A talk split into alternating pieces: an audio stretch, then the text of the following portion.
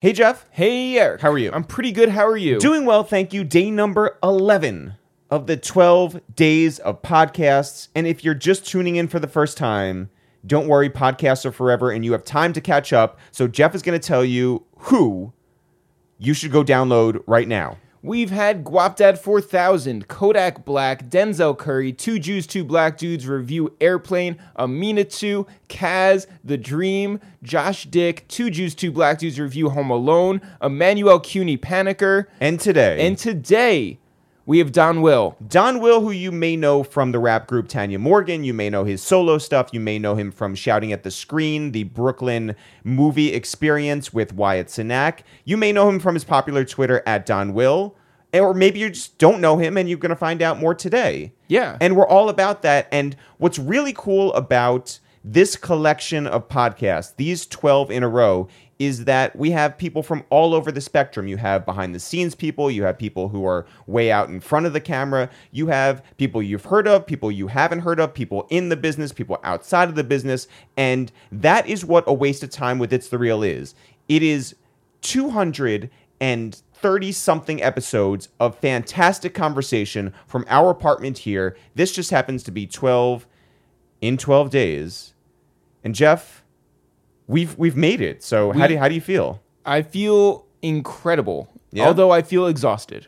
I feel exhausted too. It's a lot to do: the booking, the editing, the planning, the hosting. Yeah. The hosting. It's a lot to sit here and talk to someone and be really invested in them and then go back right again the next day and refresh yourself. You know? It's also crazy that this is the third year we're doing it. Yeah. I mean, like the first year you feel like, oh, this is exciting. I can't believe we're actually doing this. Right. Second year, you're just like, this feels easier. Right. And so the third year then somehow got harder. Yeah. Well, you know what? I think that even though we planned this way in advance, mm-hmm. people still come to the table and say, you know what? January would work way better. And it's like, yeah. Do you know that it's the 12 days before Christmas? Yeah. But actually, that might be our fault, too, because we learned this year that actually the 12 days of Christmas starts on Christmas. Mm-hmm. So that begs the question, Jeff. Do you want to start all over again and just on Christmas Day and then go? This year? Yeah, no. The answer is no. Yes. The answer is no. Yes, let's put out 1,000 episodes next year. But going into 2019, we're super proud of the product. We've gotten way better than we were at the beginning of this podcast. If you've been a longtime listener, you know. If you're new to us, we appreciate you, and hopefully you know what this is. And at the end of the day, all we ask from you guys is that you'll spread the word. Mm-hmm. Go tell a friend. Go tell your family at Christmas. Go to iTunes or to SoundCloud or to wherever you listen and leave a comment, share it, engage. I don't know what you do online. Whatever it is you do, create a meme. Yeah. Go nuts, go crazy, hit your favorite person who hasn't been on the podcast and say, hey, you should really sit down with these guys in their apartment and have an hour-long conversation. Yeah. And do it now. Do it now. No, I mean, like, tell them to do it now. At AJ Calloway. Didn't we say that if AJ comes on the podcast, that's it? That's the end. We will end the podcast? So is that a better pitch to him? Like, hey, you will finish this podcast. Finally. Or your mission will be complete, AJ Calloway. Yes. So today on the podcast, Donwill, tomorrow, our last podcast of 12 days of podcast. How do we finish it? We finish it with Brother Nature. Brother Nature. It's a big get. I'm so excited. I told Brother Nature, I was like, I've never fought so hard to get a guest. Look forward to that. Jeff, when do you want to get into this one? Right now. Yo, what up? It's Eric, a.k.a. 1979 Chevrolet Camaro T-Top, a.k.a. that Z shit. Yo, what up? It's Jeff, a.k.a. Get Flued Out, a.k.a. One Time at Band Camp. Yo, what up? It's your boy Donwill, a.k.a. One Half of Tanya Morgan, a.k.a. All of Myself, a.k.a. One Word, One Spaces, a.k.a. I've been thinking about all these a.k.a.s all day, a.k.a. I'm clapping under the table. What you want, bitch? Yeah, this is your third favorite podcast, The Waste of Time with It's the Real. Yo, Don, that is the best a.k.a. that we've ever heard on this podcast. I could have kept going. Holy shit.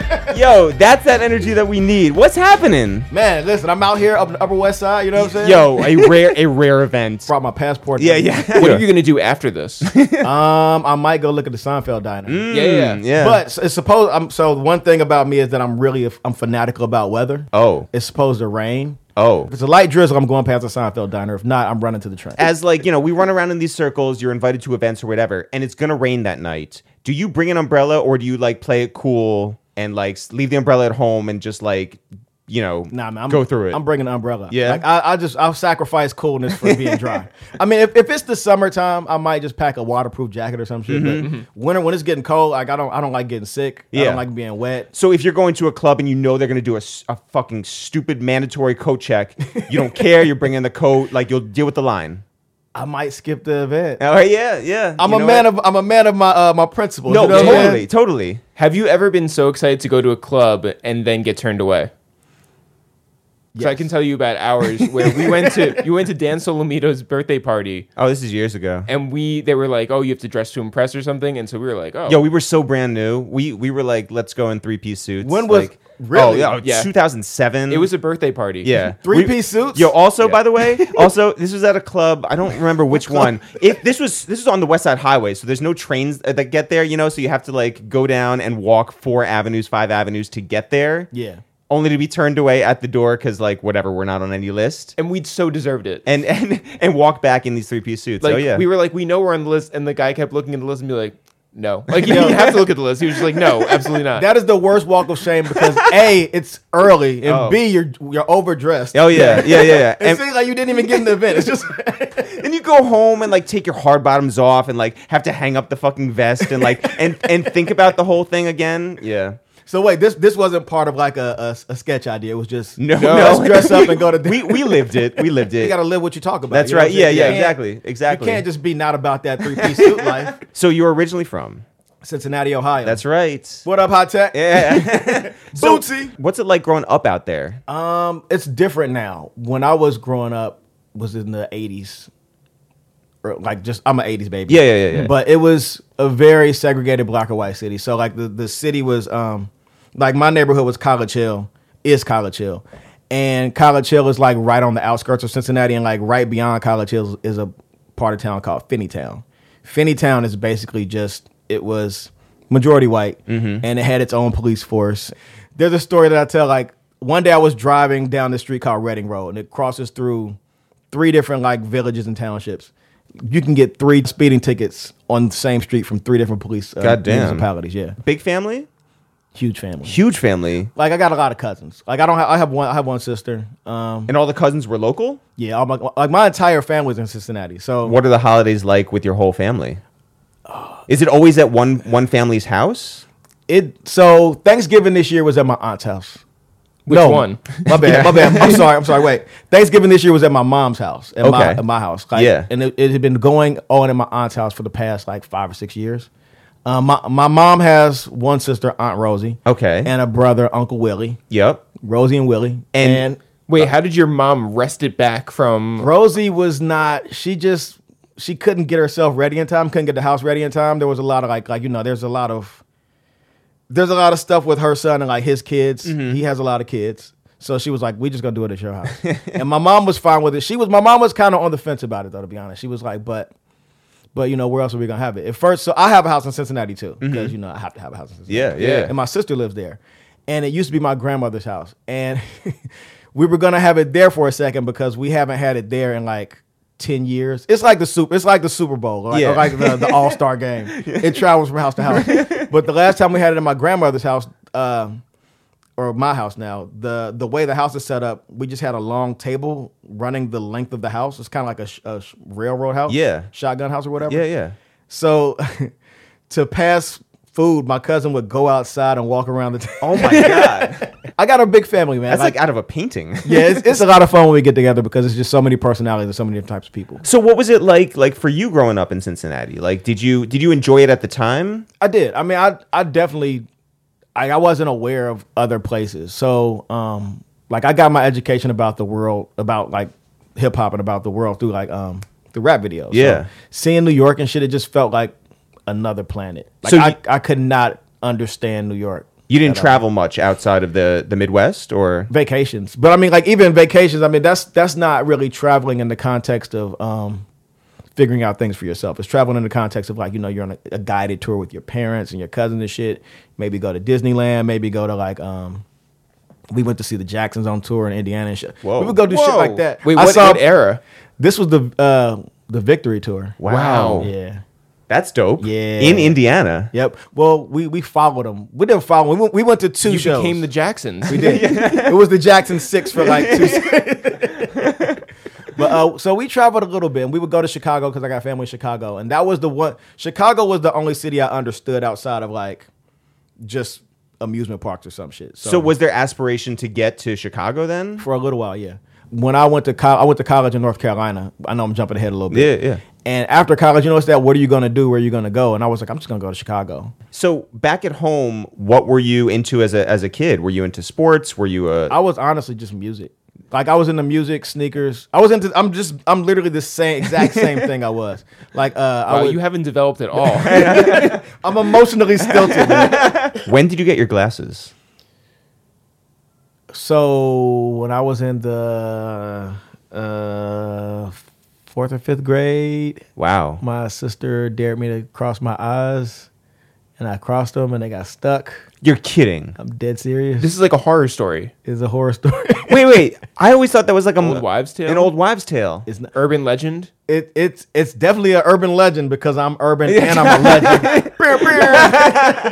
But no, like we just had a contest. She was like, cross your eyes, and I crossed them, and then the right one, I sprained a muscle in it. Does your sister feel bad? No. What? What? My sister probably thinks it made me more interesting. Yeah. Like, she's probably like, I gave you that. Like, do you feel like glasses are a part of your image now? If someone was to do like a drawing of you, like, and they didn't put glasses, you would be like, that's not me? I do. Like, to the point where on my 40th birthday, the only thing I did for my birthday was walk around without my glasses on. I was like, I just want to experience a day without glasses and see how it feels. And I bumped into two people that just did not recognize me. Like, they just walked past me. I had to be like, yo, and they're like, oh shit, where are your glasses at? No glasses and no hat. It was both of those things. But your vision is fine. It's just that it corrects the astigmatism. Yeah. My vision, and so my vision in my left eye is fine. Right. Just the vision in my right eye is just fucked up. Yeah. And for a while, I wore them when I was in elementary school, and then I quit in high school because I wanted to look cool. Mm-hmm. And around college, the vision just got so bad that I started getting migraines. Whoa. Because the vision in my right eye was like, I stopped using it. I just stopped focusing with it and started focusing on everything from my left eye. And wow. I started getting really bad headaches and shit. So could you wear like an eye patch? I mean, if Slick Rick give me his blessing, yeah, wow, I definitely would. Yeah, that's so crazy. So, man, so the muscle just never. It's almost like it got torn or something. It got sprained, and they had to go in and do surgery. Holy cow! And fix it. So for a while, I did have an eye patch. I had like a little is that right? A bandage. Yeah. Wow. And so, no, that's crazy. I'm laughing because it's one of those stories. Like every time I tell it, I'm just like, God, it's the worst story. Oh man, it's the worst. Elementary school, I went to a Catholic school, K through 5. I was at a Catholic school, and when I tell you, I was literally, besides my sister, the only black person there. Really, the school was K through 8, so it was really weird. Yeah, well, it was just a weird. Just a follow up question: were you the only two students in the school? Yeah. We were homeschooled, but my parents made it look like it was an elaborate setup for the school. Auditorium was huge. Yeah. It was like the assemblies were just like, Mom, you don't have to do this. Do they have music classes in your Catholic school? No, so they had music classes at the school. Like, so long story short, the Catholic school, I didn't enjoy myself there. I didn't really have a lot of friends. Like, I just didn't. I had two friends. Jesus and Mary. Okay, yeah, understood. Yeah. Sometimes God would show up. Yeah. But Mark and Casey were my friends. And around fifth grade, I remember my older cousin, told me that I came home from school one day and just told my mom, like, I'm not going back. I don't want to go back. I can't. I don't like it there. Yeah. And my cousin, she's my mom's age. She's my cousin. She was just like, don't send him back there. Please don't. So, cause I was even like, I would get out of the car. Like, she would drive me to school sometimes. I'd get out the car and my mom would be like, no, don't go in there and talk weird. Like, basically don't code switch. And I'm not going to do it, Mom. Hey guys, how you guys doing?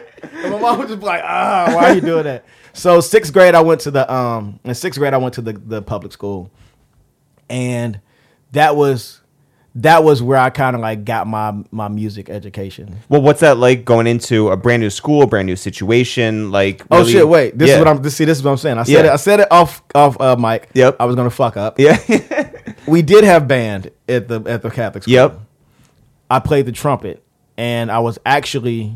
I made the city orchestra. Whoa! Yeah, This is a big thing to forget. Yeah.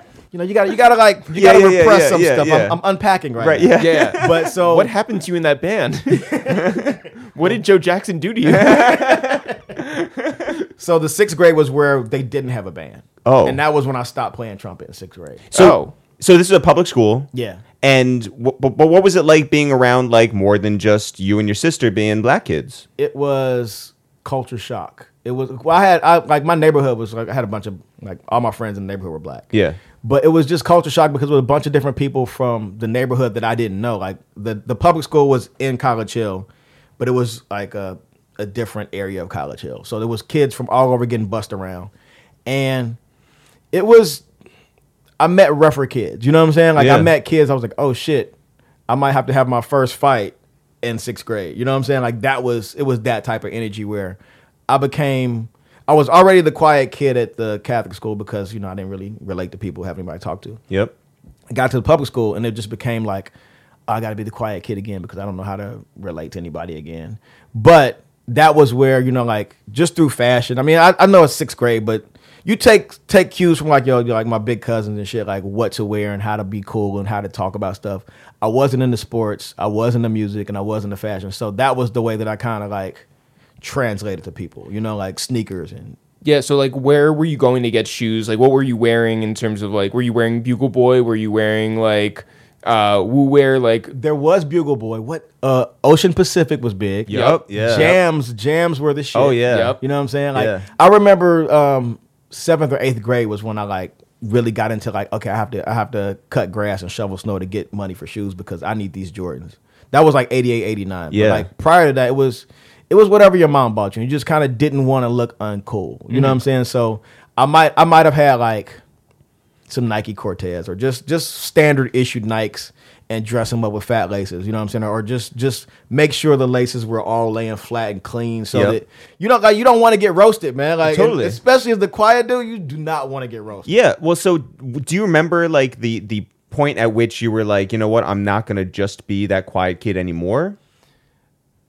That was honestly college. That long? Yeah. I mean, I was pretty talkative and fun in high school. Like I had a good time in high school. But it does, you know, you go from being like the quiet kid to being a performer. Yeah, is a sort of like, you know, journey within itself. So when you get to high school, were you performing out? Were you just recording music? Were you writing? I wasn't really doing anything creative in high school of that sort. Like I did do graffiti. I was like around 12th grade was when I started like really acting out. Like, you know what I'm saying? Like break dancing. Well, I was break dancing before, but you know, like we would go places and start a dance cipher and shit, and I would just be in the middle of it. Wait. With like cardboard or like no, just like in the middle of the floor, like in the middle of the room. We'll start. And whoever wanted it got it. Nobody usually wanted it. I don't know if we were just that like that feared or we weren't that good, but you just left all your blood on the floor. Yeah, that's right. And who were you listening to at that point? Too Short. MC Breed, Tupac, Snoop, a little later. And where does that come to you from? Like, is that from your older cousins? Yeah. Is it just from watching TV? My older my aunt Rosie's son. You know, she lost the Thanksgiving invitation. Right. But her son Kiwan, rest in peace. He got killed years and years ago. Like when I think it was like I don't remember. It was like 15, 20 years ago. It was a while ago. But he was the dude who, like, he was like my big brother. I looked up to him on some, you know what I'm saying? Like, I want to be just like you. Like, he was the dude who would cut my hair. He showed me how to, like, he was like, no, you got to get your hair cut like this. Yeah. You got to wear this shirt. He would give me stuff. Like, he was the kind of, he would give me, like, tapes. So he was like, he gave me Tribe Called Quest, and that's what introduced me to, like, more or less like a lot of East Coast shit. And what kind of jobs were you doing at 14, 15? First job when I was 13, I worked at the zoo. At the zoo? I was the parking attendant. I was the dude who just stood in the park. You guys can't see me at home, but I'm just you're pointing with my left and circling with my right. Just, and killing it. You're a really good parking lot attendant. Listen, man, when I lost that job, I lost my direction. So Cincinnati Zoo. No pun intended. Yeah. The Cincinnati Zoo. Yeah. And like, did you have friends who worked in other parts of the zoo? I did. Me and like two or three of my friends applied at the same time. And what did they do? They worked like sweeping up shit. Oh, okay. One of them worked concessions. I didn't want to work concessions because I just didn't want to interface with people on that level. I was like, I don't want to do concessions. But the parking attendant thing, like it was kind of grueling, to be honest. Sure, yeah, like, you're on your feet all day, and in the sun. I didn't think about the sun, the weather. Yeah. Weather.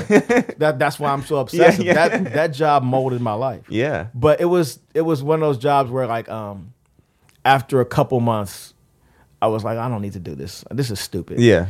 And I think we got fired from the zoo. What'd you do? We stole a golf cart and rode around the zoo. To where? Just around the zoo. It was just like, we're like 14. Yeah, like, yeah. Like, I don't know. Ditch this by the crocodiles? Yeah. So, like, you know, like the zoos, they have those golf carts and shit that they ride around. And we were just like, it was the Festival of Lights time. And we were like, yo, man, let's get a golf cart and just ride and look at the lights. I was like, all right, cool. And that was a bad idea. But what else is Cincinnati known for? Chili. We have Skyline and I forget the other one. But they're two chili restaurants that they have a thing called the Crosstown Shootout, the same as University of Cincinnati and Xavier. But the thing about Cincinnati chili is that it has noodles. It's served on noodles. Okay. With cheese. And so it's pasta. It's basically spaghetti. It's basically spaghetti. So you, having lived in New York for a long time, when you eat chili out here, do you ask for it on noodles or do you like just deal with it? But like seethe. I know, like you're quietly. This is gonna, you're gonna get my Cincinnati card revoked. Yeah. I've never had Cincinnati chili. What? Never had it. Who are you? Yeah. Well, I didn't really. I have a lot of weird food things. Okay, let's go through all of them. Yeah. Okay. All right. Okay. So I didn't start eating pizza until I was 12. Well, I wouldn't eat pizza in Cincinnati anyway. Keep going. I don't like condiments. Ketchup, mustard, mayo. Don't fuck with it. Okay. None of them. I will do aioli.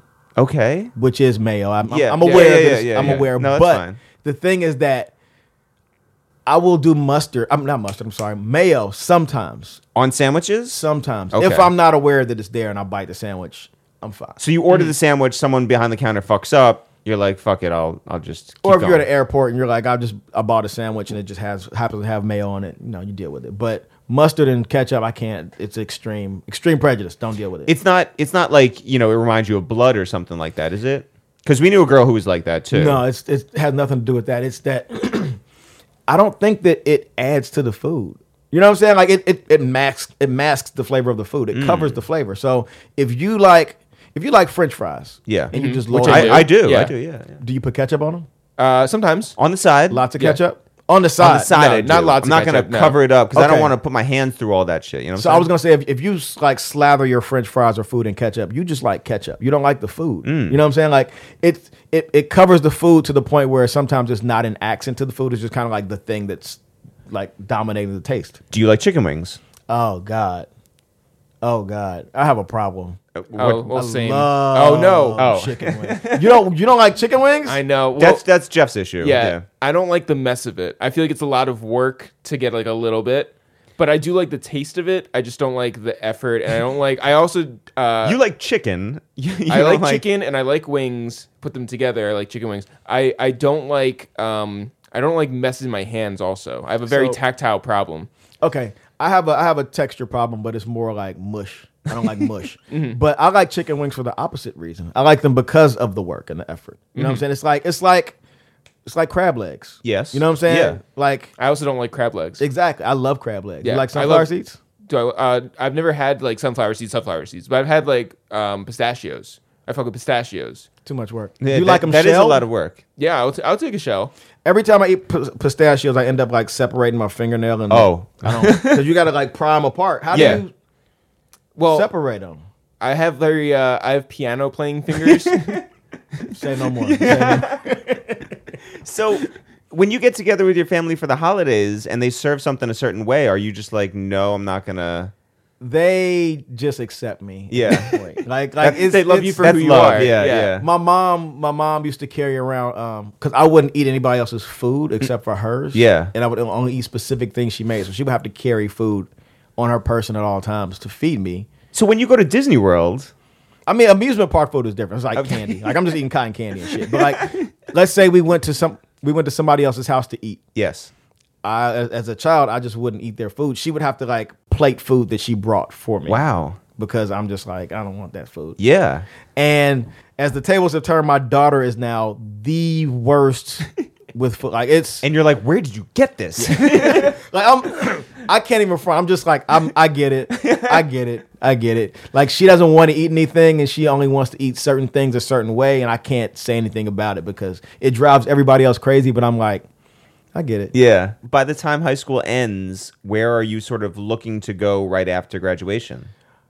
So high school ended, I had been in a 4-year math and science program all throughout high school, and every year you go, you get a free year of school at the University of Cincinnati. Whoa! For the engineering program.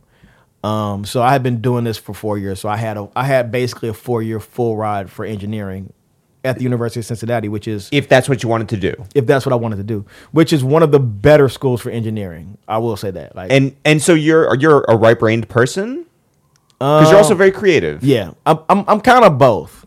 I'm straight down the middle. Is it possible to be creative in a field like engineering? I think so, yeah, because you have like, what's that? They're creative design, engineers. Industrial design and shit. Yeah, yeah, yeah. Oh, gotcha. I could go work for Donda. You know what I'm saying? There's several things I could do as an engineer. Kanye's always looking for people to come work. Well, that is, there's a lot of turnover. So the thing that took me out of engineering, I went to UC for a year, and the thing that took me out was calculus. My high school didn't have, they had pre-cal, but they didn't have full-on calculus. Because I went to a school for English. Okay, wait. You went to a school for English. Every year that you completed in high school, you would get a free year of college in engineering. Right. I was part of a summer program. It was a summer program that was also an after-school program for math and science. Right. It sounds like it was just like summer school. It was. It sounds like you were like a bad kid. It was, but it was. You did like, steal that golf cart, so yeah.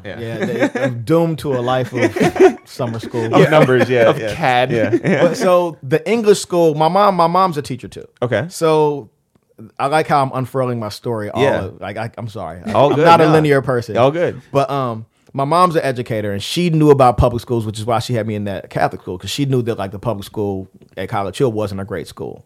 And she knew that the high school in my neighborhood wasn't a great school. Like, I wanted to go Aiken. I wanted to go to Aiken so fucking bad. And Aiken is the neighborhood high school. Like, All the kids went there. All the kids that went there that I came up with, they were like they were the dudes that I hung out with on the block when I should not have been hanging out. Right. You know what I'm saying? They all went to one school.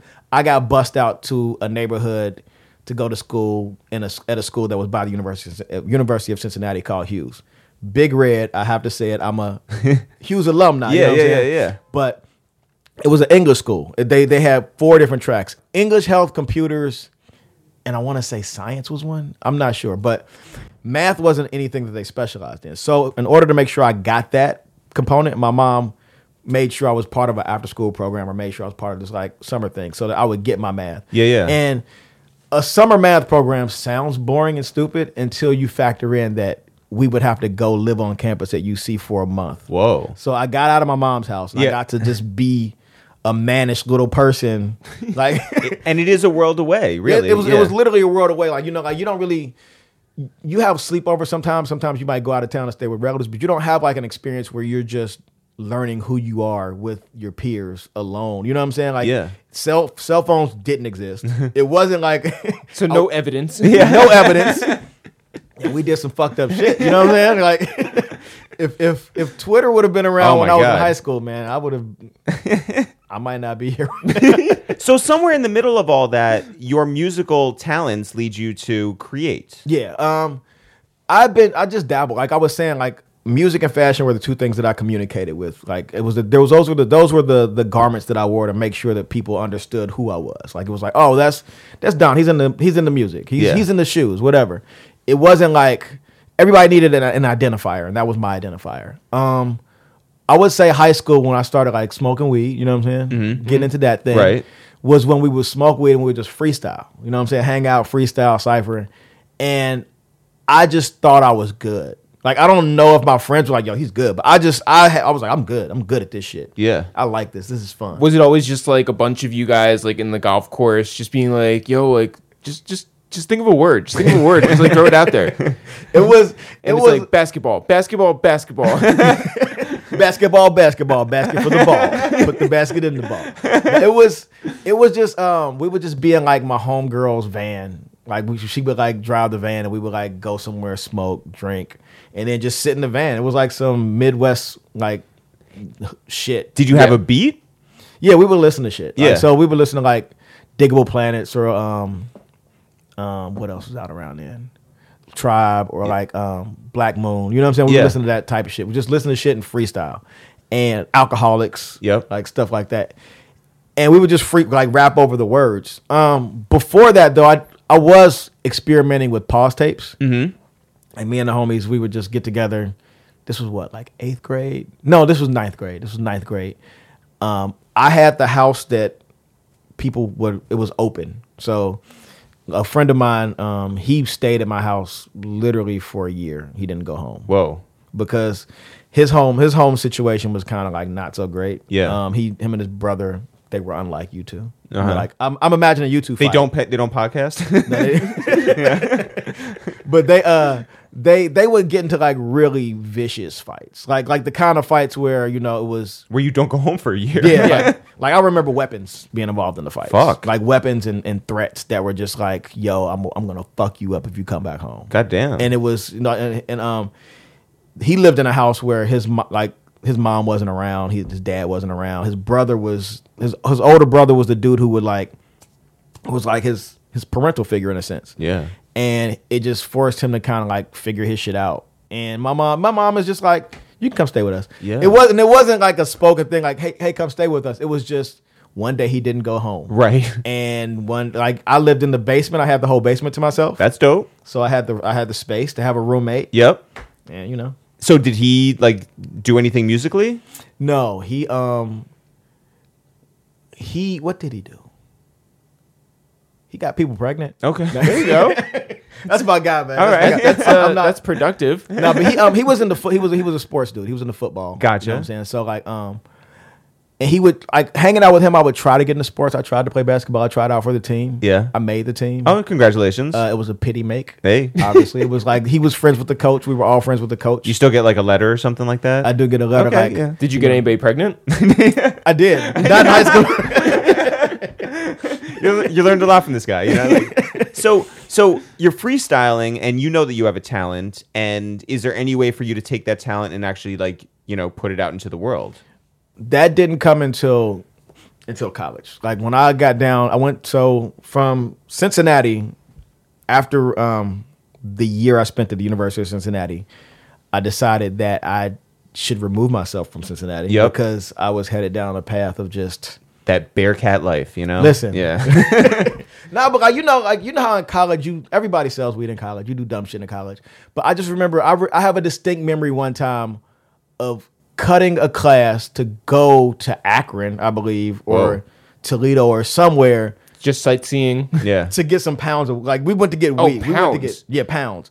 And I'm sitting there in this car and we went and got it, we came. And I'm just sitting there like, what the fuck am I doing? You know what I'm saying? Yeah, It was just that moment of, oh, this is not this is not good. And it wasn't anything but, just it wasn't like I was around horrible people. Right. It was just, you just end up sliding down a slope. You were in that car and someone's just like, freestyle, bricks. Talk about bricks. No, yeah. We got bricks in the trunk. What? So you have that moment. I had that moment. And then it was, at that point I decided that I wanted to go away to college. That was when I was like, I want to get away from Cincinnati. I just want to take a break. How easy is it to leave Cincinnati for you? It was... I mean, for my friend group, it was probably like weird because I didn't tell anybody I was going away to college until like a week before, like a week or a month before I went. Whoa. And I had friends that I was like, we were cool and we were like, yo, we should get an apartment for sophomore year. Yeah, we should. And we were looking at places and I was just like one day, like, I'm moving to North Carolina. They were like, what the fuck are you talking about? Yeah, it's like a really heavy thing to just like drop in the conversation. Yeah, but again, it was that thing where like it felt like I didn't know if they would not accept my decision to leave. I didn't know how they would feel about me wanting to take a stand. Also, I didn't know how they would feel like it reflected on them if I was just like, yeah, I feel like I'm going to just get in trouble around here if I keep hanging out with y'all. I mean, they're great people. You know what I'm saying? Like, they all went on to do cool things. But it was just, for me, it was just like, man, I got to. Are any of them top drug dealers now and you feel like you missed out? The only one that actually went on to do good things in the drug game ended up going to jail. Oh, well. So, yeah. So, but he's back on track. He's got his life together. You know what I'm saying? Shout out to him. I'm not saying anybody's name. No. Yeah. This isn't Vlad. Yeah. No. What made you go to North Carolina? The wrong reason. So I went on this thing called the Black College Tour. Mm-hmm. You know, they would take you and show you all the black colleges. Yep. We went a couple times. And I just remember North Carolina being like the one city where I was like, oh, it looks lit. This looks like a good time. And which city specifically? Well, Greensboro, North Carolina. Oh, yeah. A&T. Yeah. Like, we got to that campus, and there was just something about the campus where I was like, y'all, I'll have fun here. Yeah. I'll have a great time down here. And they have a good engineering school. And, you know. But who cares about that? They have a good engineering school. But, you know, me being an engineering student, I'll have a great time on a free ride. I'm like, let's shake things up and go to school for art. Yeah. It's not even an accredited art school. It was just an art school where they just like, here's a box of pencils and some paper, draw some shit. By the way, did your mom have any idea what these plans were? She just knew. So she knew that I was getting in a lot of trouble. Mm-hmm. She knew that, and it wasn't big trouble, but it was trouble that like, you know, you kind of hope your child will figure things out, but it was probably some of that trouble that would have just been like, okay, we got to talk. So I think that when she saw that I was being proactive about not being like removing myself from that shit, she was like, okay, cool. Yeah, it could be art, could be engineering, whatever. Right. And she like, I think that, you know, when I told her like I'm interested in going away to school, I think that for her, you know, she just wanted me to graduate, and I think for her she was just like, okay, if it'll help you graduate, if it'll help you get a degree. I think for her, the one thing that was slightly disappointing was the art degree aspect of it. Okay. Mainly because I was just into graffiti, and that was my basis for wanting to go to art school. Like, I was doing graffiti. I tagged up the garage. Yeah. Was tagging in Cincinnati. I wasn't doing pieces. Right. Mm-hmm. I was doing vandalism. Yeah. It was. There was nothing. I mean, like, we called it art. I thought it was artful. There was nothing artful about it. What were you writing? Like, fuck this house. No,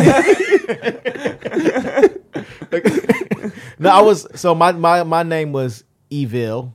Eville. I would tag Evil. Mm. I have no idea what it meant. Okay. Like, there was like some theory about good and bad and evil being, but it was some high school shit. You know what I'm saying? Yeah, you were smoking so much weed. Yeah. Yo, big weed. Smoked so much weed, man. And it was just one of those things where it's like a French evil. Evil. It's like you gotta smoke skinny cigarettes. So when you get down to school, are there a lot of kids who come down there who are just from out of state?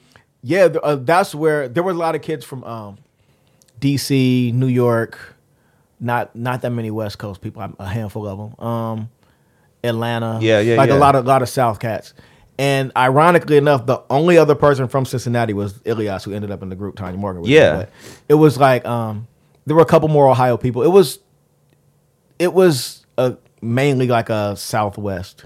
So I mean Southeast, my bad. Yeah, Southeast. Yeah. No, but college is a chance for you to like sort of reintroduce yourself as you want, dude. And that was the thing. That I pretty much had a blank check, so I could become exactly what I wanted to become and be who I wanted to be. And that was when I was like, I think I'm gonna do music. Yeah. You know, it was like one of those, not like a I'm gonna go full on, and it was just like I'm gonna explore this and see where it leads me. I enjoy it. I'm in school for art. You know what I'm saying? Like, I'm going to just try to like do stuff. And we ended up, I ended up hooking up with the crew of cats, the Jerks. We called ourselves the Jerks. The Jerks. J-U-R-X. J-U-R-X. You know that's how it is. Hey. Oh, man. Oh, man. That just, you just warmed my heart. Yeah. But yeah, so we had the Jerks crew, Abyss Click. That was, Abyss was the larger crew. Uh-huh. Dreamscape was the, I don't know, the other thing. Yep. But Evil was the movement. Yeah, exactly. Evil was the movement. Yeah. You know what I'm saying? And my early raps sounded a lot like Blueface. Really? You were offbeat. I was a fucking visionary. Dude, I was offbeat than a motherfucker. Yeah. Like, I would just basically land the rhyming word on the at the end of the bar, and everything else was just running to get to that point. You know what I'm saying? Like, goddamn, you were so welcome ahead to of the meat show. But that was when I learned a lot about just the I guess I call it music theory, like constructing songs, like counting bars, making beats, and just like that was the proper music education. Where would you record? In the dorms. Like someone had a setup? My homeboy Tony T-Zone, he had a Tascam 4-track and a SP202. Yeah. So we would like make beats on that shit. And some type of microphone. Yeah, well, it was like no microphone. Yeah. It was a little handheld joint. So we would make these tapes, and then we would sit out in the little quad area and just blast our music. We would just freestyle over beats or like, you know what I'm saying, freestyle over our own shit and just sit and play it. Yo, like honestly, how awesome is that like time where it's just like there's no consequences to it. You don't have to answer to anybody. You're just doing it for you. Yeah, like that's exactly. So you get so far away from that when you start to have a career and you start to like actually sell it and you start to get feedback from people. But at that moment, it was just us making stuff to amuse each other. And every now and then, like somebody walked past, like, "Yo, what's that?" Or somebody like, "Yo, that shit's whack." And you're like, "I don't care." You know what I'm saying? It was a comment section that wasn't permanent. You know what I'm saying? Yeah. A lot of that shit is just you're just pushing buttons to see what happens. You know what I'm saying? Like, and not like on some toxic shit or on some like where you're trying to upset people. You're just literally figuring out who you are in space and what you have to say. And even if it's worth saying something, like I have some friends that we used to rock with. They quit. You know what I'm saying? It wasn't like I'm giving up my dream. It was, that was fun.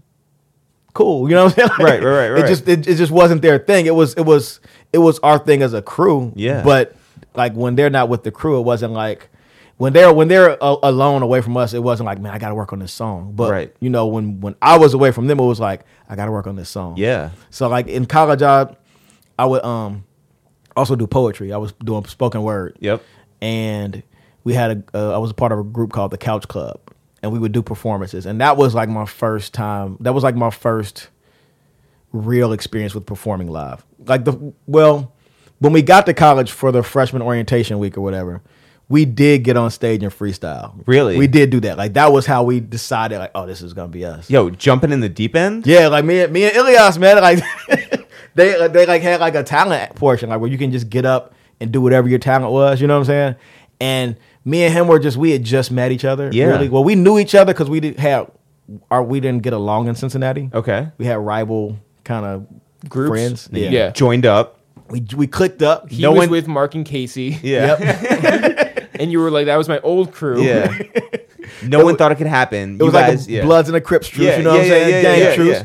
We got on stage and I you squashed it on stage. We squashed it on stage. We walked on stage and we walked across the stage and we locked eyes and we was like, no more beef, man. And the crowd erupted. You know what I'm saying? They roared.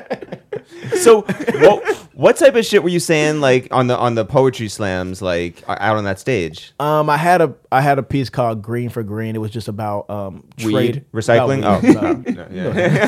It was called, but it was about first it talked about spending money for weed, and also it talked about how money is like time and money are the same thing, the same concept. And am I wasting my time by smoking so much weed? But I'm so dependent on the weed because anxiety, whatever. Like I was on some mental health shit. Yeah. Again, visionary. Yeah. Visionary, man. Yeah. Blueface the therapist. Hey, bitch, welcome to the therapy. Also, just because time and place, how many times did you say interplanetary in your poetry? at least three. Is that in thousands or is that? It was three, because I only had like three performance poems, and one was just a rap. Yeah, it was just me and Ilyas rapping on one. But that was like we were acting shit out. Like we did one in the Borders bookstore. Do they have Borders bookstore still? I don't think they still do. Right? No, I think they closed down actually. Yeah. It's like Barnes. It's like Amazon, guys. It's like but a physical space. Yes. But books are like words that you put on a paper, right? And you put a lot of them. Yeah. It's like paper stacked on top of one another. But so there was one we did at Barnes and Nobles at Borders where like we staged a fight, between a girl and a guy, like an argument, and the whole room was like, "What the fuck is happening?" And Ilyas walked up to the mic and was just like, "Women problem." And like, everybody's like, "Yo!" So that was like, I think his mom was definitely there. I think my mom was there too, but it was just like that thing where they were like, "Okay, cool. You guys are doing performance stuff." Right, I get it, yeah. Oh, again, flash mob. Oh, yeah, visionary. Yeah, exactly. Yeah, you were doing everything. Look at all these innovations that I brought. What's that? What? Oh my God! Look at what I brought to the table. Yeah. So, at what point do you sort of like think there's a future for me in either poetry or music, or where they come together? So, after me and Ilyas were kind of the dudes who really took it super serious. Like we really were like, okay, we're gonna try to do some shit with this, and I mean, like, you know, the rest of the crew, like, we tried. We put together, like, a demo, you know what I'm saying? We put a proper demo. We were trying to do shit locally. I kind of got tired of being in Greensboro. Yep. I wanted to go back to Ohio. And when I got back to Ohio, me and Ilyas, he came back, and we just kept pushing together, you know what I'm saying? And there was a local guy named Fred Lockett. Okay. And this sounds like some fucking 5 Heartbeat shit. Fred Lockett, his label was Lock It Down Records. Oh my God. And we were recording for Fred. So we had like, we would go in this, and it was like the paid studio where you would like leave with a cassette tape. Yeah. Kind of like CDs were around.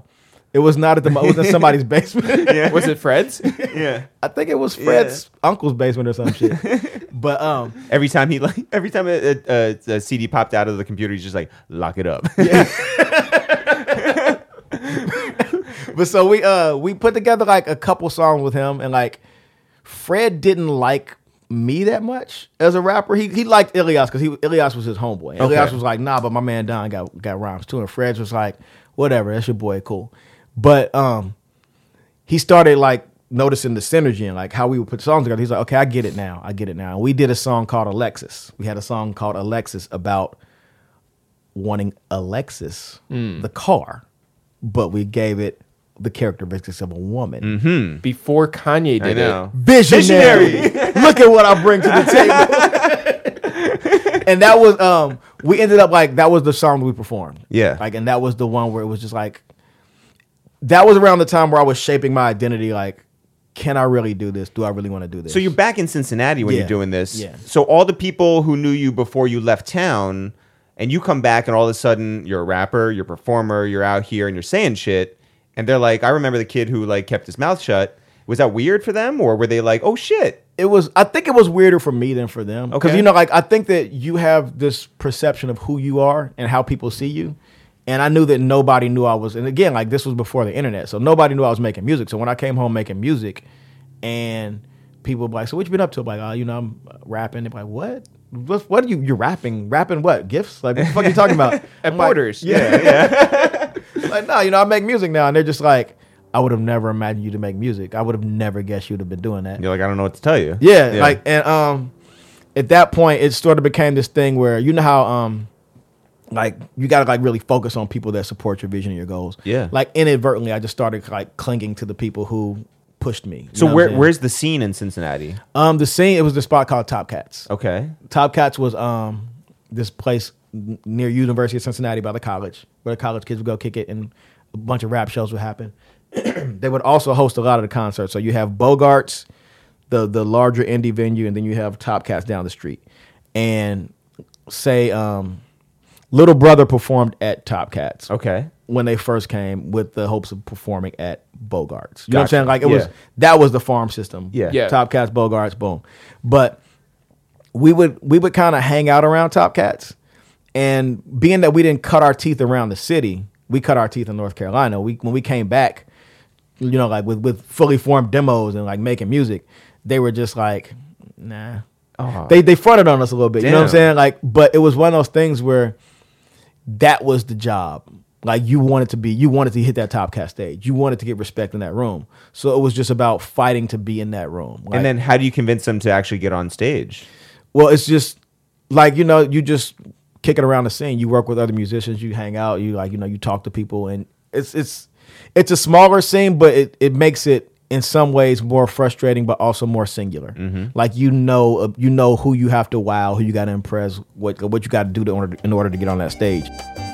Hey there, it's me, it's Jeff.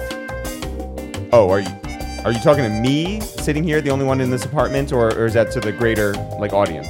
Eric, in case you forgot, my name is Jeff. I'm the tall one with glasses. Yeah, explain. And I just wanted to let you guys know out there. Oh, okay. I wanted to let you know right in front of me that we've got stuff for sale on our website. Like what? Well, we've got t-shirts, we've got sweatshirts, we've got children.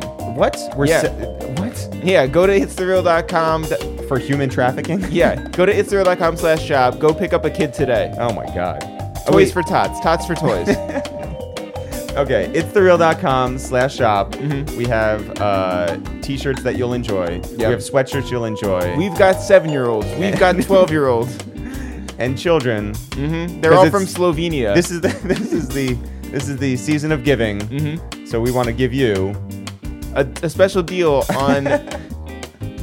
Yeah, if you found children to be too expensive before, itsthereal.com/shop. Yeah. And now back to Donwill. Well, who had made it out of Cincinnati by that point?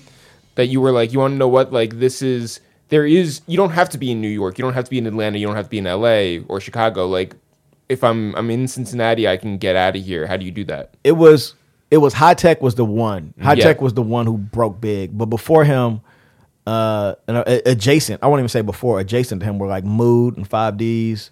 Like, there were local crews. The Mood might have been slightly bigger than 5Ds on like a national level because of the J Dilla remix. Yeah. And because of Talib Kweli's affiliation. Yep. But you weren't looking at like Cleveland and being like, well, that's an analog. Yeah. Does that seem like real far away? Cleveland's like, it's like 5 hours away. But like again, worlds away. You're just like Bone Thugs. Like that's not even like. Right. And like, again, like that was, so the style of music that Bone Thugs, like, I was just like, I don't even make that kind of shit. Like, I don't know what's happening on that album. You know what I'm saying? Like, it's dope, but I don't know how they're doing that. I'm not doing that. This is what I do. My shit is like some New York stomp shit. Yeah, like, what we doing? Yeah, which turned out to be very LA or Oakland, but but so like when we were putting stuff together with Lock It Down, a lot of the stuff that he wanted us to rap over was like very 8-Ball and MJG, if you will. Mm-hmm. And again, while it just wasn't my aesthetic. Like, I started out listening to a lot of that shit, but when I started making music, like when I started physically making my own stuff, like putting together beats, that was what I understood how to make. I didn't understand how to make like chords and synths and like vibe, like that shit. Yeah. I knew how to make sample beats. So that became my aesthetic.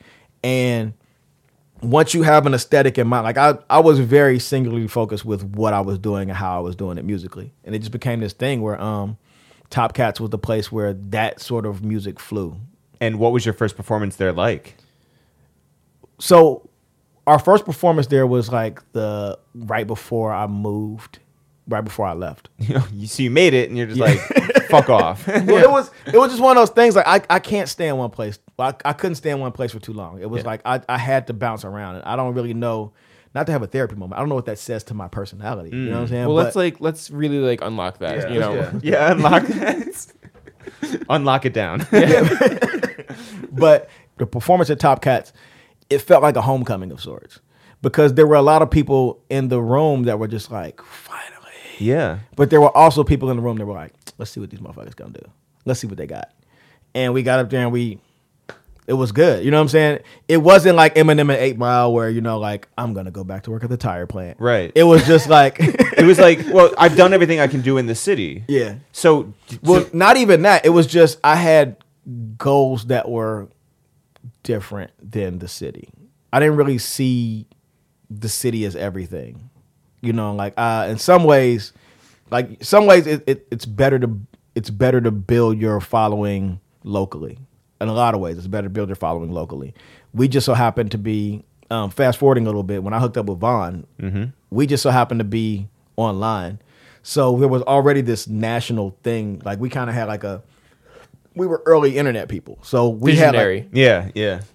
Let's do it, man. But we already had like this focus on like how to spread our music nationally. You know, like there's the thing where people get the DJ Clue tapes and they take them around to their colleges. So like you come home from spring break with DJ Clue's tape, yeah, and you take it to whatever school you're at across the United States.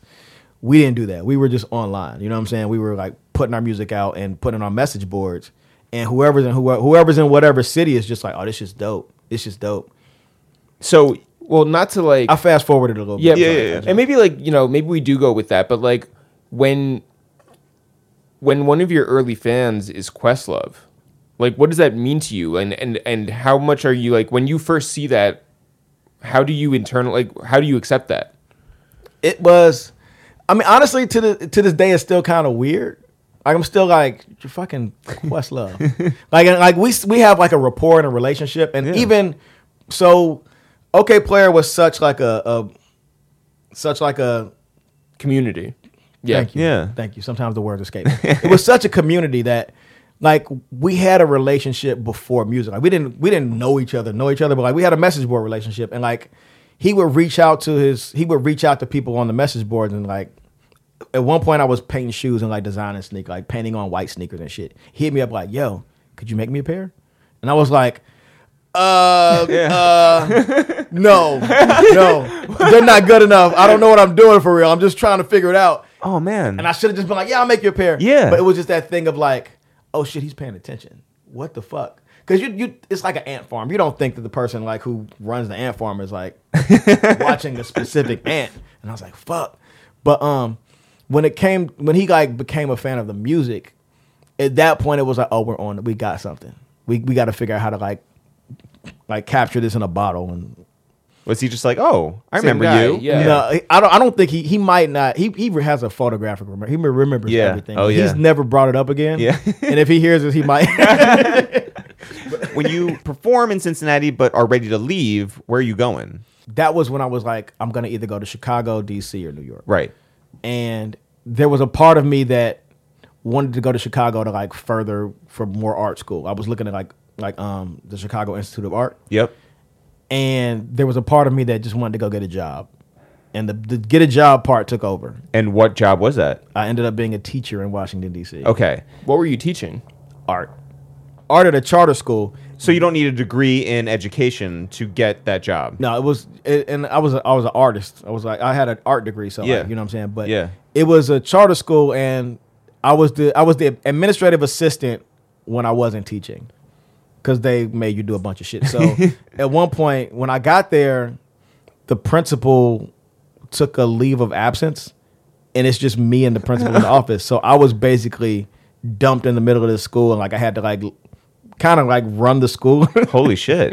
It was a very stressful job. I bet. Yeah, it was very stressful. And then like at lunch breaks, I would teach. So I would work and I would teach through lunch, and then I would go back to work. And then they just required a lot. So I worked there for maybe half a school year before I found another job and quit. Did you like DC? No. Okay. No. Well, how come? I didn't like DC because I didn't.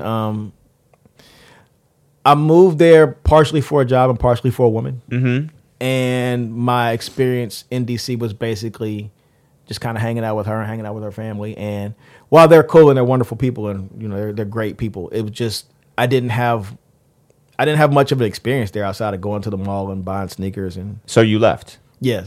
My goal was always to get to New York. Did you know anyone in New York? Vaughn. Like, everybody was up here. Yeah. So, like, a lot of the people that I held fort with online, like a lot of my friends and a lot of my what's the word I'm looking for here? Friends. People that you do music with. Collaborators. Yeah, yeah. A lot of my collaborators were in New York. Yeah. Mm. So it was that thing where, you know, I just knew that if I can get up here, I had a creative community to work with. And so, these are all like online friendships that you've made. Yeah. But like, you had never met them in person? No, I had met them in person. Okay, gotcha. But OK Player would have these things called reunions. Okay. But re in parentheses. Yeah, because, yeah. Mm-hmm. You know. So I had met a bunch of people from OK Player already. So I knew them. Where were these like meetups? They would travel to different cities. We did one in Chicago, one in Detroit, one in Atlanta, one in LA, one in New York. I missed the New York one. And it was just like this underground network of people who anytime my family would meet them, I would be like, I know them from college. Yeah. Because you were not supposed. You didn't want to be like... Yeah. I met them from the internet. Well, because it was a different time, too. Yeah. So people were just like a little wary of meeting people off the internet. Yo, you guys were Brockhampton before fucking Brockhampton. I was going to get into this. Tell me more about Brockhampton. Well, they're a group. And they met on a message board. Yeah. Visionary. Yeah. Yes, no, let's go. I'm saying. I need an air horn. But you move up here and... What do you know about New York and its pace and its like attitude and sidebar? The first performance me and Ilyas did in Cincinnati was not at Top Cats. Damn, that fact was checking. I know. I had to go back into the memory bank. It was at a bar downtown Cincinnati. Ilyas came out with his chest painted as what? With 666 on his chest. Oh. It was like some shock value shit. Did you know he was going to do that? Or did he just do it? No, my bad. That wasn't the first performance. That was like one of the last. Like when we had like a name in the city, yeah. Is when we were pulling stunts. Yeah. We also did a show opening for 3-6 Mafia at one point. Wow. Wait, was that the show that he painted his chest with 666? No. It should have been. Yeah. You would think. Part of the Mafia. Yeah. But yeah, some of these memories are kind of jumbled because they were so long ago. Yeah. You know what I'm saying? But... Yeah. No, it's a lot of green for green. I get you. Yeah, yeah. Or is it one of those things where you just lie and we have to pick out what's true and what's not? Listen, I came here to be the Tekashi. Yeah. You know what I'm saying? This is going to be the hottest interview. As long as you don't end up in jail afterwards. Then we're fine. So when you come to New York, what do you know? What do you like want to get into? What do you expect? I didn't know much. I just knew what Vaughn showed me. Like Vaughn was like my tour guide. Shout out to Vaughn P. The homie out there in the mountains, you know what I'm saying? Yeah. He's a man of mystery now. But when I got here, I stayed with my friend in Queens. Okay. My homeboy George. He let me crash on his floor. What part of Queens? Like deep in Queens or? It's like by the airport. Okay. Oh, that's deep. Yeah. But I crashed on this floor, and I would like wake up every day and go look for jobs and go look for apartments. And within a month, I found a job in an apartment. What was the job? The first job I had here was I was a data. There's a woman named Wendy Diamond, I think. Okay, she's a pet specialist, pet expert, and she wanted somebody to do data archival for her. And you're like, I worked at the zoo. Listen, I work at the zoo. Yeah. I gotta pay some rent. Yeah. What do you need? Yeah. So she basically wanted me to like go sort out her hard drives and like scan photos and shit. And it paid like $1,000 or something. Something that's a lot of fucking money. Yeah. Especially when you don't have anything. Yeah.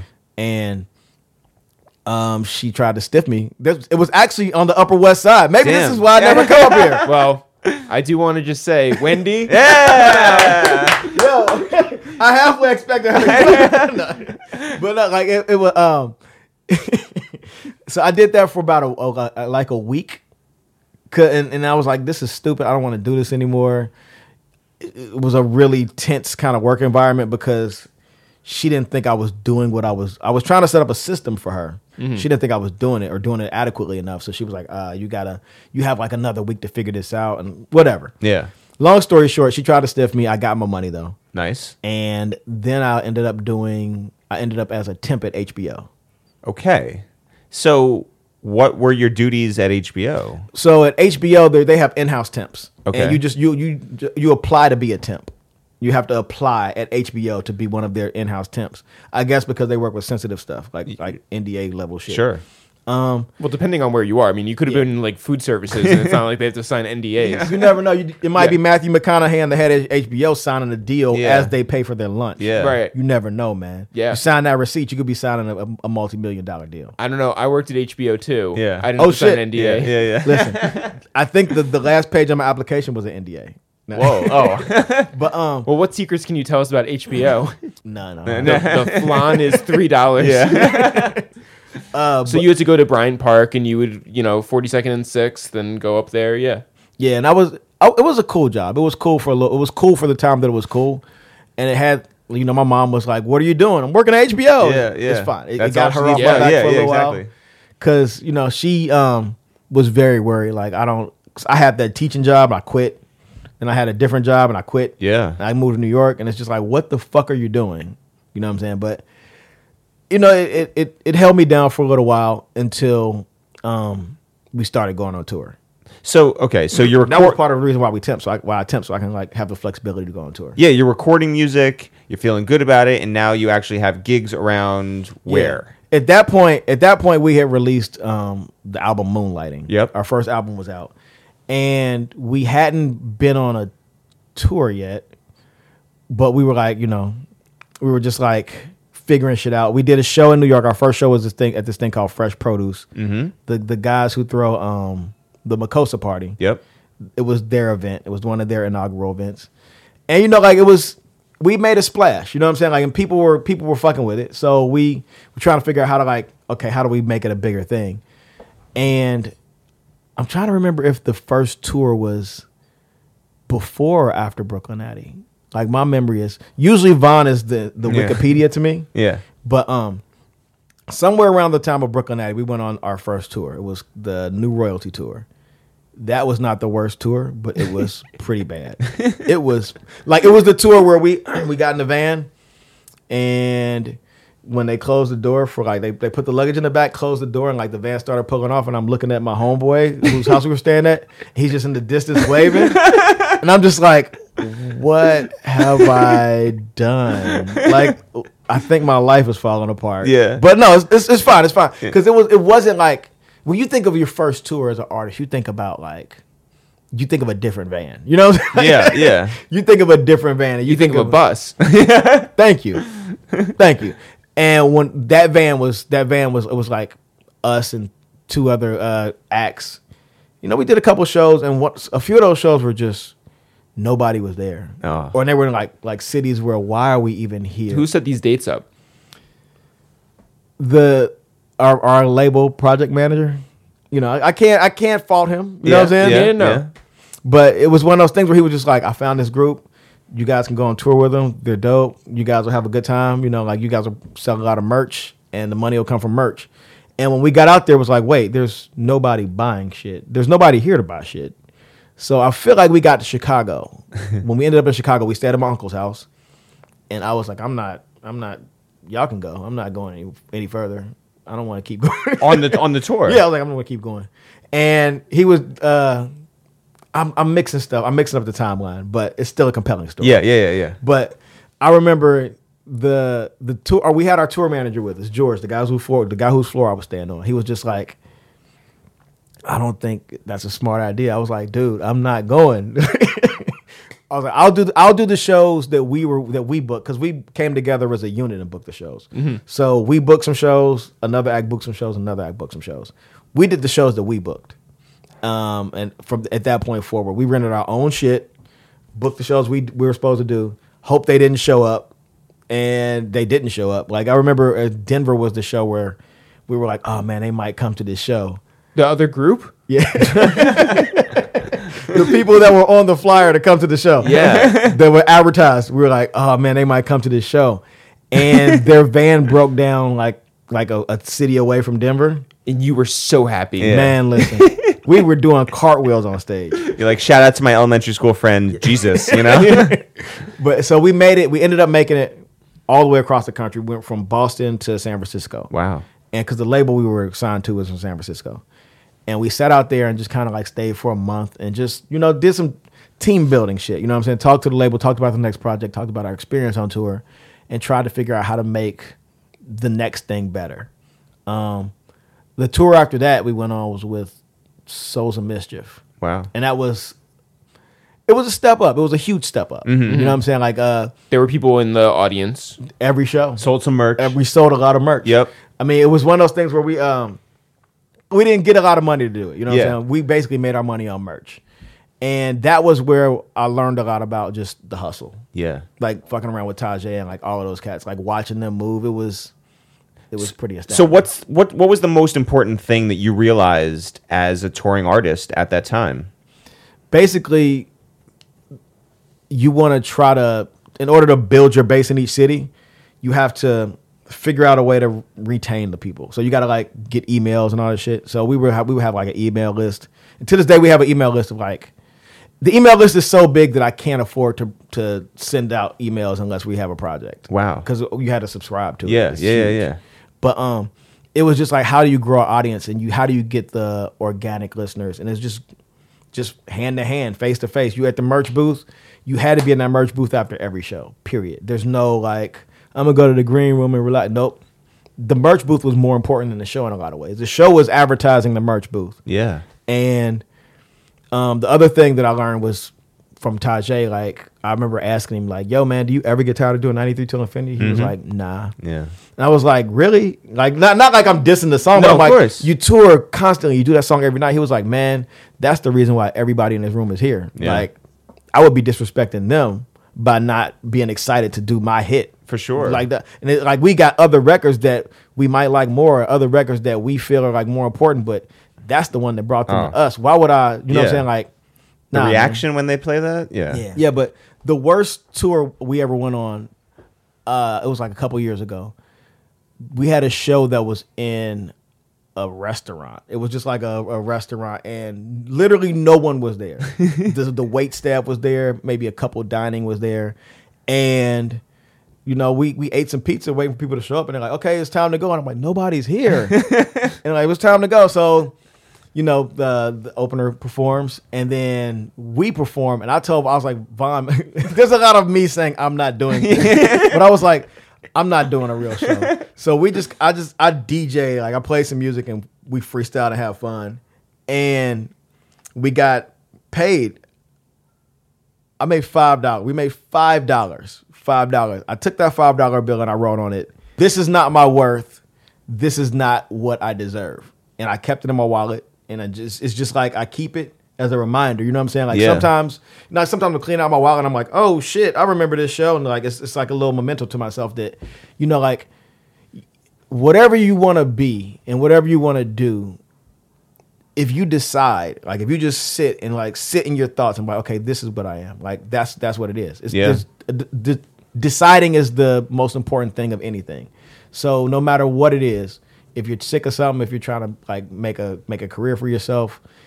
If you can't pick what movie to watch on Netflix, it's literally just saying that's what I'm gonna do and sitting in it. And like, you know, even if it's the worst decision of your life, you learn something from it. So now we've done several horrible shows, and I don't want my career to be defined by doing horrible shows, but I feel like I learned more from those shows than from the great shows. It's sort of like when you like working on material for comedy shit, like you learn more from bombing than you do from actually like having a crowd that's just, yeah, we love you. A couple of South by Southwests ago, we were flown down there by Atlantic Records to host their big showcase. And, you know, it was Gucci every and artist, Meek and Cardi and, you know, Ty Dolla $ign and everybody. And so we go down there, and our experience was going out in between a million artists and shouting out all these brands and, you know, hyping everyone up. And it's hot out there. We're starving. The crowd is not happy. And there were about, again, like 15 acts. And so we're out there every 3 minutes being like, by the way, like Monster Energy drink. Like, you know, shout out to New Era hats. And eventually, you know, when Gucci's late or Meek's late and we have to like, you know, expand our time on stage, and the DJ is nowhere to be found. We're having a horrible time on stage. We're like, who wants water? And then we look to the side of the stage. There's one bottle left, and we're like, God damn it, right? So you get that one bottle, and you sort of like throw it out into 4,000 people. People are booing, right? People are not happy with us. They're not happy with the situation. They're not happy because Meek's late or Gucci's late or whoever. And then a year later, all these people are just like, I was at the show, and you guys were awesome, and I was cheering for you. It's like, were you? And, you know, it's a lot of like sort of Yeah, like revisionist history. And in a lot of ways, your perception of an experience isn't always the experience. That's true too. So like what you see is just what you see. Like there have been times we got booed opening for Drake once. We got booed the first time I performed at A&T. Not the first, one of the times I performed at A&T, got booed, viciously booed. Visionary. Yeah. I've been booed a million times, but you know it's not about that was the worst show ever, man. I you know what I'm saying, like you sit in that for a minute and then you push through it, yeah. Or you don't. Like, but if you don't, it's still just deciding like, okay, I'm gonna stop now, yeah, or I'm gonna keep going. But I don't think I've had a moment where I've been like I'm gonna stop now, you know. So I'm gonna keep going. I'm gonna keep doing shit. I got a lot of stuff that I still want to do that I'm gonna do. Yeah, I think that's like the most important thing that you've said throughout all of this. Not to like distill your life down to it, but it's just like I think that a lot of people out there are gonna be like, I really appreciate that you're just like, you know, this is there are struggles and you just push through them. Yeah, yeah. I mean, like, 'cause you know, like, not to make it too personal, but getting out of bed every day sometimes is just like I don't want to do this. You know what I'm saying? Like, it's not like on some suicidal shit, but just on some like, I just want to lay here and let the day end, and then we'll try again tomorrow. But it's you have to brush your teeth, put on your clothes, go outside, do whatever you got to do. And, you know, like for me, just being able to put one foot in front of the other every day and like deal with whatever's going on in my mind and like push out a tweet. You know what I'm saying? Like see you guys. Like, oh, that's funny. That means, like, it honestly means something to me. And it might not mean anything to anybody else, but the fact that, you know, like, you have the things that help you make it through the day. Because everybody's day is hard. You never know what anybody is going through. But you just have to make sure that you're not letting... You're not letting your world fall apart. Yeah, it's hard to know your worth a lot of the time. Yeah. And I bet it's very helpful to have something in your wallet that can remind you of that. So yeah, definitely. That's super dope. So yeah, everybody keep something in your wallet. Yeah. Oh, also, we are very judicious with our likes. So just know, like, you know, when we do give you a like, it's a lot of thought. It's very meaningful. Well, yeah. Which one is on the account? Who's running it? Is it like a share? It's both of us. It's both of us, yeah. Like, okay, yeah. Okay. It used to be just me, but then, like, you know, yeah, I let Eric have the password. Let's talk 2009. Tanya Morgan is the group. That's you. That's Von P. That's Ilyas. And you guys put out your second album. Did you feel like at that point you had found your sound? At that period in time, at that point, we definitely had found our sound. We had figured out what exactly we had honed our thing. I'm talking about the Brooklyn Addy era. Yeah. And what was that thing? It was coastless. It was I would call it like. It didn't have an East Coast or a West Coast feel. It definitely didn't have like a South feel. It just sounded like the internet. And I mean, I don't know how to put it in a different way, you know, like, because a lot of our sample sources and a lot of like the stuff we would do was just influenced by so many different like things. Was that difficult to like sell to people? Because like people are dumb and people, you know, like, and people want to like dumb things down and say like, well, like, but what is it? Is it this meets this? I mean, did you have to like really? Yeah, it was very hard. Like, go to the ends of the earth to describe like what you're just like. I don't know. It's what we do. The name was a barrier to entry for a lot of people, and it still is. It's one of those things where like because they expect a woman to show up and sing or something. Like, 80s hits. Yeah. And the other thing is that, you know, like, it's music. Artists have to tell a story with their names and with their presence, and like a lot of times when people. When you have to distill the name in seconds, you can't really give the whole story. Like if somebody's like, well, why is the name Tanya Morgan? Oh, that's a nonsense name. That's no story. That's just saying like, oh, the interest that I did have in this thing, it's gone now because you don't have a story with it. Right. But if I had time to like explain to you that it was supposed to be an inside joke and we pressed up these records and we didn't want anybody to know we were a rap group and we were going to do one album and you know what I'm saying, we were going to walk away, it makes it a little bit more rich and a little fuller. But like I think that it's a barrier to entry in a good way, and that some people, like the people that just write it off, like, cool, you're not an inquisitive person. You're not adventurous. It's cool, fine. You don't like ketchup or mustard. It's cool. I get it. Like I would have probably written off Tanya Morgan if it was mustard or if it was a food. But for the people that do venture in, it's like a world. You discover a galaxy. Like it's almost like Odd Future. Visionary. So who are some of the the bigger names besides Questlove that like take an interest in you guys that you're just like, wow, really? Like this person really like messes with us? 88 Keys. Yeah. Huge. Shout out to 88. 88, that's my guy. Yeah. Xzibit. Wow. That's dope. Xzibit. How did you find out that Xzibit liked you?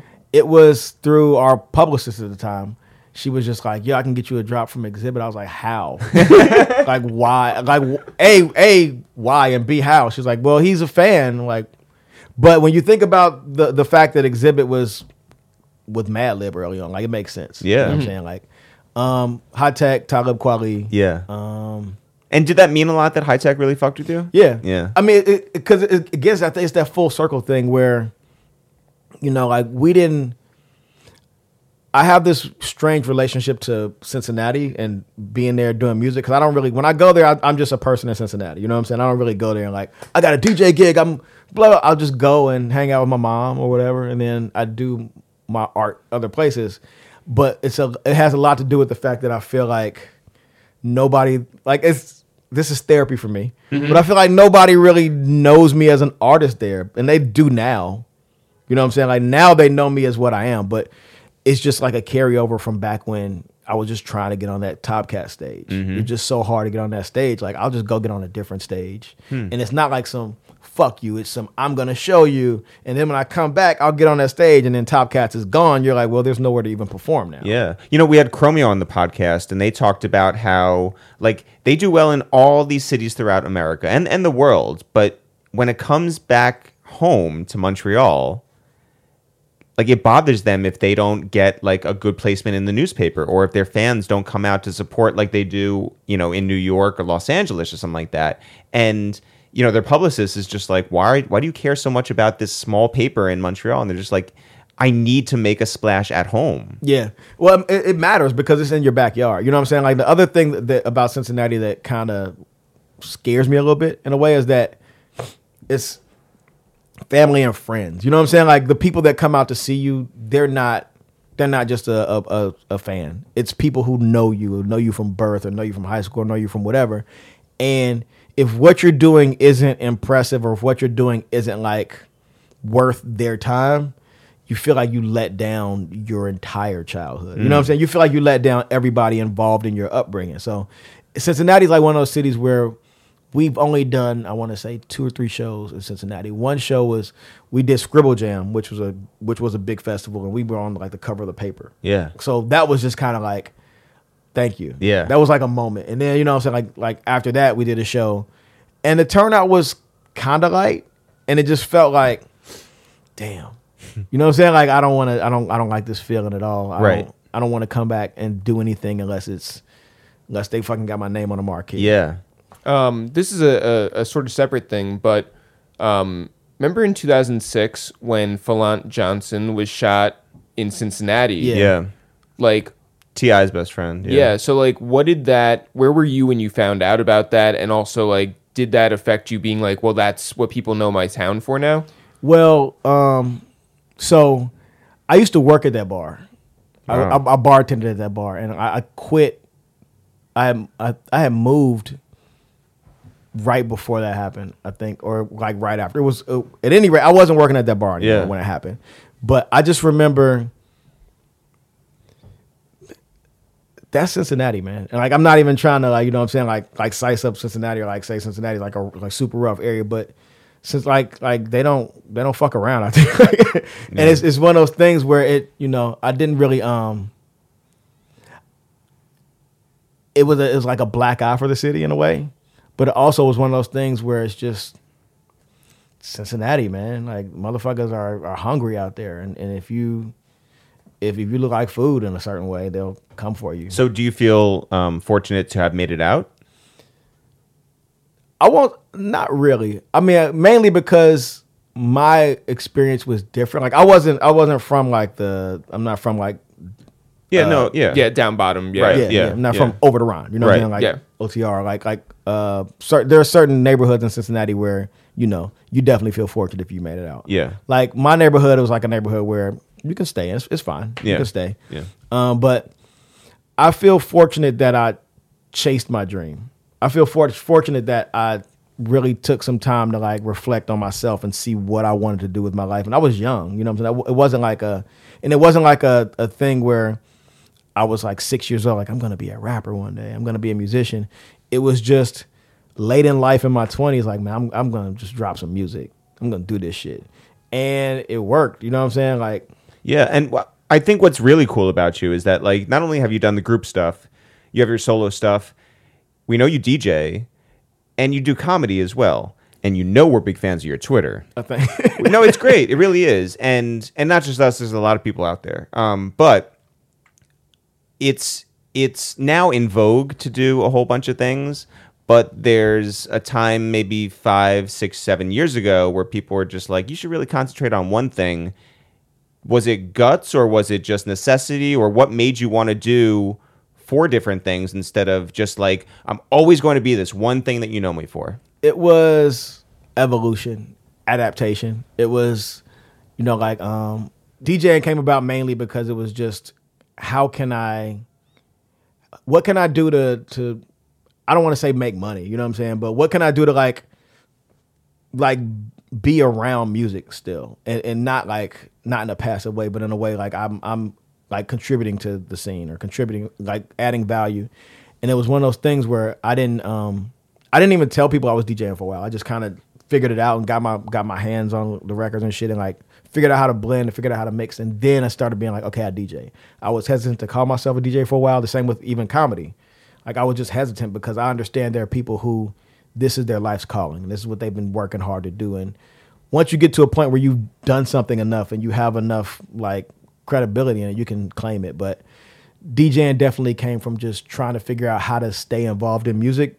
And then when Vaughn moved and I was kind of just here, I'm like, okay, well, I just got to figure out how to stay around. Yeah. I mean, and you had the relationships with you know this community, which is not just, I mean, it's a creative community, it's not just music. Yeah. So it's not crazy that you would link up with people who were, for instance, in comedy. So when did you meet Wyatt Cenac? So Wyatt was I met Wyatt at one of our album release parties. Ilyas invited him because him and Ilyas were working on something. Ilyas being Ilyas was like, hey, Don, meet Wyatt. He lives here. You guys should hang out. I'll be back. And he never came back. Like, he just vanished for 3 days. And me and Wyatt just kind of like, we met each other and like, we would see each other in passing a lot. And like, we exchanged numbers and like, it was, I had a blog called MC Day Job where I would just kind of like blog, put up pictures. I had a chat room and shit. And for a while, it had a huge following. You were trying to out OK Player. I was trying to make my own OK Player. Yeah. So Wyatt would read my blog, and sometimes he would just email me or like leave comments and be like, yo, you should write about this. Like jokey shit. And yeah. We just built a rapport that way. And then we just started hanging out. And we're just friends. You know what I'm saying? We were friends. We had been friends for a while. And when he started, he was doing a comedy show called Night Train, like a live show. And he was like, yo, you should come DJ this thing. Yeah.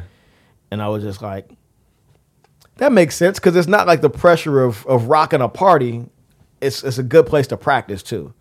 But at that time, I had been DJing enough to like I was saying I was DJing at that time. But yeah. It was also like a good steady gig to do. You had Serato. Yeah. That's Serato. I had Serato and a little controller. Yeah. So what was that environment like for you? It was. Was it a warm room? It was always a warm room. Yeah. And even when the room was cold, it was cold, but like they were listening. Yeah, it wasn't cold with like they weren't like angry. They were just kind of like, well, what's going to happen now? Is there a certain aspect to your DJing that sets you apart from other guys who can like get behind, you know, 2 turntables? I like to play a lot of Tanya Morgan. Yeah, you know what time it is. I know, yeah. That's basically all I do is play Tanya Morgan. Yeah. I play Tanya Morgan in our samples. It's like how 21 Savage said, 2019, I'm only wearing my own brand. Yeah. I'm with it. Yeah. But yeah, like, I think that the thing that sets me apart is like I DJ with Mecca a lot. Yep. Mm-hmm. And we like to kind of like distill songs so you won't, it's not just the song you're hearing. You hear like the samples. We'll play like skits damn near, you know what I'm saying? Like internet interludes and shit. Yeah. And we mash it all up and make it into like it doesn't detract from the atmosphere of the party. It kind of adds to it. That's dope. And so now you do this live show with Wyatt, where you guys sit there and do like Mystery Science Theater 3000-ish commentary. Right, so it's called Shouting at the Screen. Yeah, but over like blaxploitation movies. We show only blaxploitation movies, so people asking for Belly and asking for Boys in the Hood, it won't happen. Right. Mm-hmm. Maybe a special edition, but it won't be like Shouting at the Screen. And we play drinking games, and we also just do running commentary. It'll be us and other comedians. Well, what's like a drinking game that you would play? Like the staple drinking game is Drink for the Dead. Like in every movie, like a signature character dies, like a big character. Right. Mm. So we drink for the dead, and we sing, "It's so hard to say goodbye." And has that opened your eyes to, number one, the art of blaxploitation films, and two, comedy? Yeah, well, there's a lot of blaxploitation that I just didn't know existed. Like you know Shaft, Foxy Brown, you know Coffee, but there are a lot of little movies like The Thing with Two Heads that you probably have never seen and never heard of, and when you see it, you understand why as a genre it meant so much. Mm-hmm. You know what I'm saying? Because it was just like us people like making shit just to be seen, or making shit just because they felt like it wasn't being made, and they weren't being represented. So it felt, I don't know, it feels when I see some of those movies, I have a sense of pride. And when we tell jokes about them, it's not, we're not roasting them in a way where we're like making fun of them. We're like, right, it comes from a place like where of love, right? Reverence. Yeah.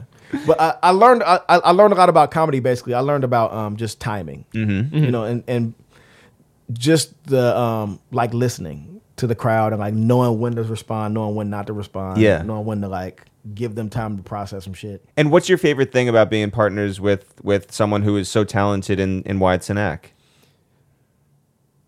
The brotherhood, like it just feels like it's just hanging out with the homie. You know what I'm saying? Like, and I do music consulting on his TV show too. Yep. And I'll do a bunch of stuff with him, and it never feels like work. It feels like I'm making a thing with just a friend. You know what I'm saying? If he wanted to sleep over at your place for a year, he could. My mom would be totally into it. You know what I'm saying? He could stash his gun there. You know? That's. So if you look back at the Donwill who was in this huge family in the Midwest, who just had like dreams but was very quiet. You look back at him, now, do you see the same person inside of you? Yes. I think that I had to get outside of myself to really figure out how to let what's inside of me out. But that doesn't mean like I'm still very much a reserved person. I'm still kind of a shy person. Like if I'm at a party or an event, I'm usually either having like an awkward conversation or just kind of like in the corner, like, when can I leave? And it's not like, it's not like that I'm antisocial. It's just that I'm so in tune with everything that I just, sometimes it's overwhelming to be in big crowds. Yeah, well, is that tough? Being part of this business is to actually go out and go to these parties and socialize like that? Shake hands, kiss babies. Like do the rounds, like, be seen, whatever. It's a little rough. Yeah. I mean, because sometimes you don't want to be seen. Sometimes you would, and sometimes you're just going through shit. Sometimes you just would rather be isolated, like rather be working on some shit that you're gonna show to people later. But there is an aspect of it where you have to, you have to perform. You have to like, and by perform I mean like when you're off stage, you have to also be in a room with people who you have to sell that merch. Yeah, and they gotta see your face. You know what I'm saying? You gotta be by the merch booth after the show, and if the merch booth just happens to be an Epic Records mixer, But also what I think is cool is that like in today's day and age, what you don't have to pick whatever. People want you to do, you can have those four different things to do, and they can all sell for you. Yeah, like that's the other thing too, is that I'm going to do what I want to do, and like I'm not going to be beholden to one thing. If I feel like the shape of my container changes, and tomorrow I want to be a pillow designer, right, I'm going to design a fucking pillow, and that's just going to happen, Which, by the way, if you do that, can you name your company Donwill Made It? Absolutely. Yeah. Alana Studio Pillow. Yeah. By the way, what that would be a huge feat of engineering, right? So yeah. Listen, Don, your journey is an incredible one and certainly far from over. And I think what we're excited about is the world that you've created and the circles you run in, and we're just so thrilled that you came up here and shared your story, whatever you could remember of it. But honestly, like, you know, to live in the city and to work in the city and to survive creatively in the city is not an easy thing to do, so we salute you for that, and we just appreciate you for coming up here. Yeah, thanks for having me. Yeah, well, I mean, no, like, Donwill made it. Yeah, exactly right. Exactly right. Thanks so much, Don. Thanks, man. All right. Thanks, everyone, for listening to this new episode of A Waste Time With It's The Real Jeff. People want to find out more about us. I'm Eric. You're Jeff. Together, we're It's The Real, no apostrophe, no spaces. If people want to find out more about this podcast, it's called A Waste of Time With It's The Real. We also have two Jews and two black Jews review the movies. If people want to find out more about what's going on in this crazy world of ours, Jeff, where can they go? You can always go to itsthereal.com, ITSTHEREAL.com. You can also go to itsthereal.com/shop. Go get all of your Christmas presents today. I don't know what else you would want from any other place. Don't go to, I mean, Toys R Us is shut down. Yep. FAO Schwartz is shut down. Yeah. Let's go to itsthereal.com/shop and shut this shit down. Yes. You can always go and find all of our old episodes and our new ones for our podcast. Go to It's The Real on iTunes, It's The Real on Spotify, It's The Real on all streaming services, including SoundCloud, soundcloud.com/a waste of time, soundcloud.com/2jews2blackdudes. You can also find us on Twitter at It's The Real, Facebook at It's The Real, and Instagram at It's The Real. So go to all those. All right, I'm down. Jeff? Yeah. This is the time where we do the shouts. Shouts. So let's shout. All right. I want to start off with... shout out to Bando. Bando. The EDM dance trap hall icon. Bando. Bando. Shout out to Trav Dave and the What We Talking About podcast. Trav Dave. Out in Ohio. Shout out to Court Justice. Court Justice. Who said shout out to y'all for holding us down. Fuck us, LOL. Well, we appreciate that. We appreciate that. Shout out to Young Titty and the Lost Chronicles podcast. Young Titty. Shout out to Sheck Wex every day on the check-in. Sheck Wex. And also, shout out to Alex Spice. That's 2 days in a row. Alex Spice. Shout out to Young Bogus Boy out in London Town. Young Bogus Boy. Shout out to King Dairu. Dairu King. King Dairu out in West Peoria, Illinois. Shout out to Thomas Moody the Second. Thomas Moody the Second. Shout out to Don't Hate Be Hated. Don't Hate Be Hated out in, I want to say DC? Yes, Baltimore, Maryland, actually. Shout out to Baltimore, Maryland. Shout out to P. Thriz, Young Thriz, Young Thriz. Shout out to Marat Berenstein, who we've known forever. He's an engineer, I believe. Shout out to Marat. Shout out to Eric Lauderman. Yeah, shout out to Eric. Shout out to Young Lex from DC. Young Lex. To Puerto Black 3001 and his dog Hector Macho Camacho. Shout out to Macho Camacho and Puerto Black 3001. Shout out to Tyler 54,335,960 and the Florida Keys. Yeah. Shout out to Big Steph. What up, Steph? Big Steph.